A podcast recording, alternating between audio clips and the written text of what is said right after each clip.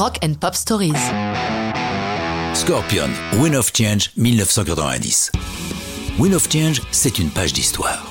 Elle a été la musique générique de la chute du mur de Berlin, du délitement du système soviétique et de la réunification de l'Allemagne, destin unique. Les Scorpions sont allemands, avec autour du chanteur Klaus Meine, les guitaristes Rudolf Schenker et Matthias Jabs, le bassiste Francis Buchholz et le batteur Hermann Rarebell.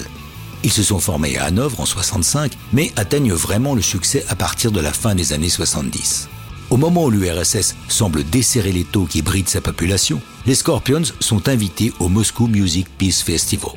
C'est ce concert qui va inspirer Klaus Meine. Quelques jours avant, leur manager, Doc McGhee, leur organise une visite de Moscou par bateau sur la Moskova, le fleuve qui traverse la ville. À bord, entourés par les autres groupes à l'affiche du festival, des journalistes, une équipe de M T V, des soldats de l'armée rouge. Klaus Meine observe la ville, ressent la liberté nouvelle qui s'installe, les nombreuses barrières qui s'effondrent. Tout cela l'inspire et il commence à siffloter ce qui va devenir Wind of Change.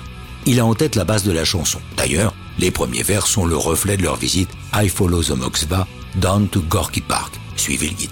Doc McGhee s'en souvient. Après la deuxième soirée de concert dans le bus qui nous ramenait, Klaus sifflotait Wind of Change et le lendemain, l'essentiel de la chanson était construit. Les Allemands ont évidemment une sensibilité particulière aux changements qui se produisent sous leurs yeux. Leur pays est coupé en deux depuis une cinquantaine d'années. Beaucoup ont encore de la famille de l'autre côté de ce qu'on a appelé le rideau de fer.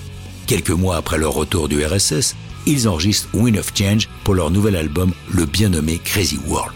Puisque la mélodie lui est venue en sifflotant, Mine veut garder cette intro, mais la maison de disque s'y oppose, ils veulent de la guitare, que ça saigne.